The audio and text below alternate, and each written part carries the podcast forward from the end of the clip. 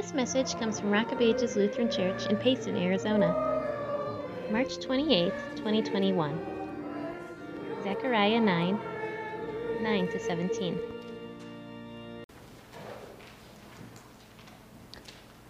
Now, I've seen a lot of commercials for energy drinks and things that will boost your energy level. Uh, maybe you've seen them too. And maybe if you're like me, you'll occasionally have a cup of coffee or something to, to help you as you're taking a drive down the road to stay alert and stay awake. I'm sure a lot of people do it. They, they take something to boost their, their energy and alertness.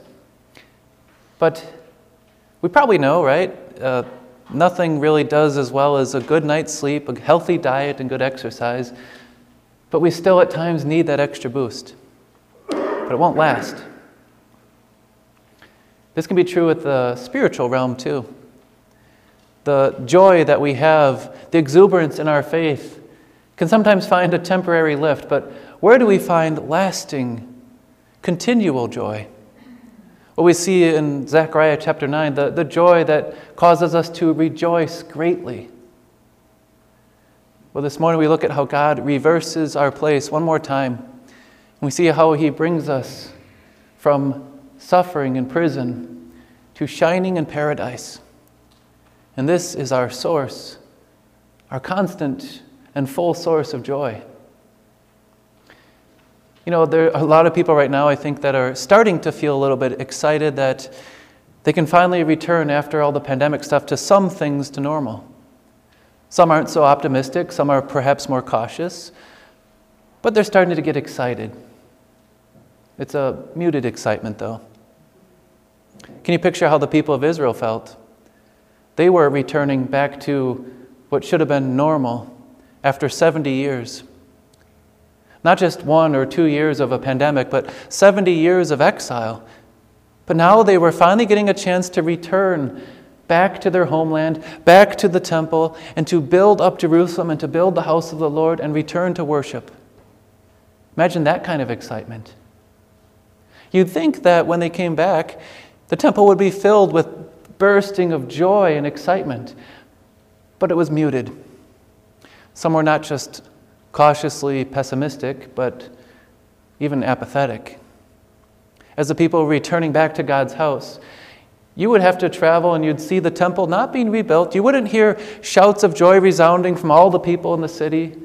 No, you'd see people who were letting the temple just sit, unrestored, unoccupied, unused. They were busy with their own things because they were facing poverty and difficulties. That, that worship of the Lord was not exuberant, it was not joyful. You had prophets like Haggai and Zechariah telling the people that it's still a problem with their sin, and the people were still not rejoicing because of the things they were suffering. When you look at this and you see Zechariah chapter 9, you have to wonder how can God say what he says there? He says, Rejoice greatly. Oh, but the people might say, Oh, well, we'll rejoice just greatly.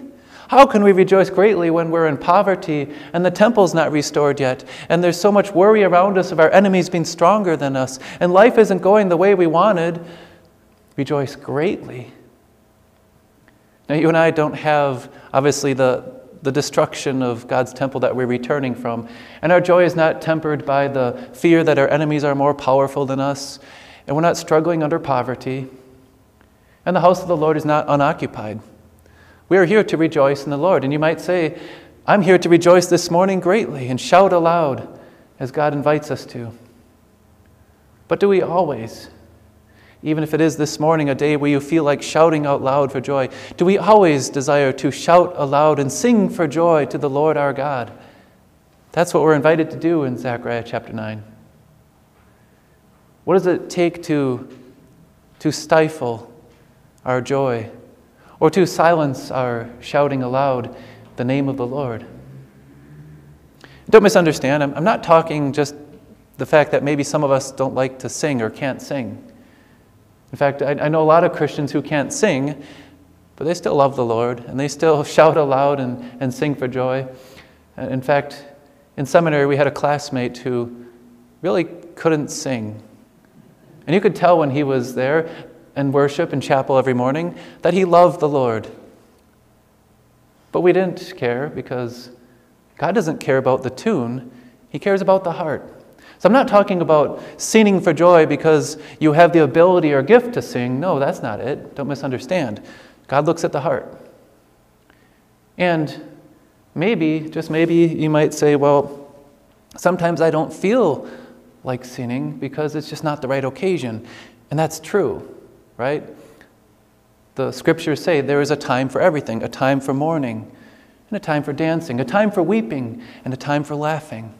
Sometimes the occasion just doesn't call for joy to the world or shouts of joy. Maybe the occasion and the circumstance doesn't call for that. I'm not talking about that either. I'm talking about when you're invited to shout for joy and sing aloud to the Lord. What does it take to stifle that joy and the desire to sing to God? Well, for some, that stifling can happen rather easily. Maybe they'll get excited when they hear the song that's, that's their song or their tune, but maybe they won't sing quite so loud if it's not their favorite style of music or their tune. Can you imagine if that would stifle the people of Israel? How, how ridiculous that would sound to us? Oh, Barakiah is playing the shakbut and shofar today. I don't really feel like singing along. He plays the sackbut too loud. And today we're singing to the tune of the lilies and do not destroy. And that psalm, we sang that last Sabbath. I don't want to sing it again. Be very ridiculous in our eyes if that would stifle the rejoicing of the people in the temple as they worshiped. But there are other things that can stifle our singing and our joy. For the people of Israel, they were losing sight of what brought them joy. And maybe when our sinning and our stifling of our joy and our shouts of joy aren't there, or we don't feel like producing it, it's not because we're failing to meet God's demand to shout for joy. It's because we're failing to look at something besides the suffering of our sin. And we're caught in the mere imprisonment of our sin and suffering and failing to see what God says here, why He invites us to shout for joy. God doesn't say merely, you better shout for joy. He gives us the reason why. If we fail to see that reason, we fail to put our trust in Him. We fail to have what drives our faith and our hope. And yes, eventually we will fail and have the danger of failing to sing for joy once again, ever. Our faith is built on this shout aloud O daughter of Jerusalem. Sing for joy, Jacob. Why? Because your king comes to you. The cause for our joy and our sinning is looking outside of the, the pit of sin and despair that we are in in this world to the coming one. Your king comes to you, and as he comes, he's described as coming gentle and humble and having salvation. Since we could not come from the pit of our sin and despair, and we'd have no cause to sing for joy within our own life, our God came to us to bring us joy. His coming is the cause for our celebration. His coming is the cause for us to shout aloud and sing. And He did that. We see in all four gospel accounts how our King came. Jesus fulfilled what was prophesied here in the book of Zechariah your king coming to you humble and gentle, riding on a donkey. Jesus entered into the city in lowliness, but in lowliness, bringing salvation with him for his people. That's why the, the children and the crowds before him were shouting and singing songs of joy Hosanna! Because their king was coming to them to save them from their prison. And that salvation is described by Zechariah as far greater than any we could imagine. To save his people, to save you and me from our prison of sin, which would silence us forever and give us no cause for rejoicing, but only despair. Our King came, and he lowered himself and came into Jerusalem, bearing our sin for us. And he would leave that same city of Jerusalem carrying the weight of our sins along with the cross.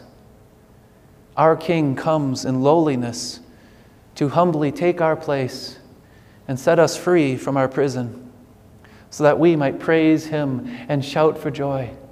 Jesus did this, and he still comes.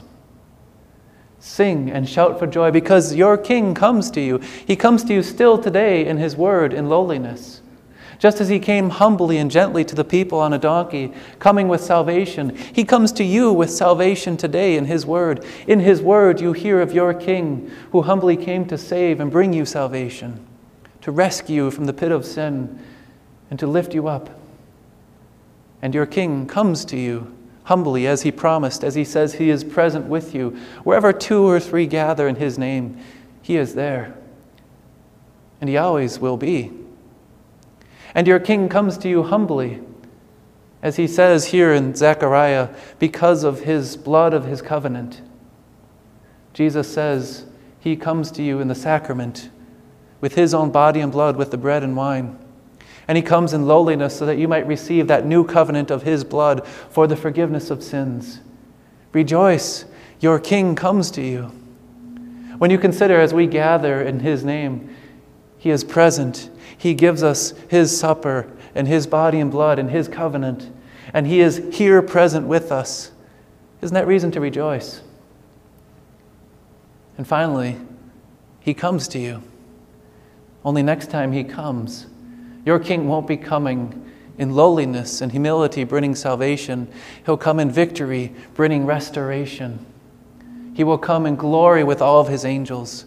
And the living Jesus will come again and when we see him again, we will have what Zechariah prophesies in this picture. Do you catch all the pictures of the restoration? It says, To the ends of the earth.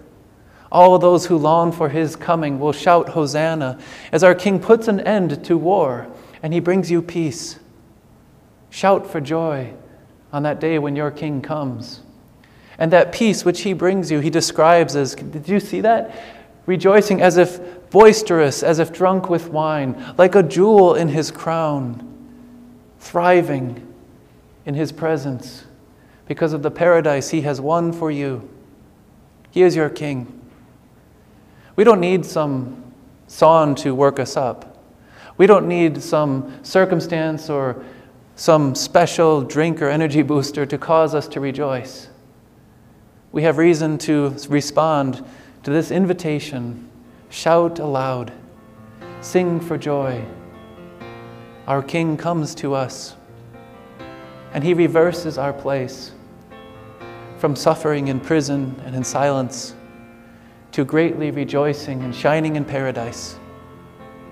Amen.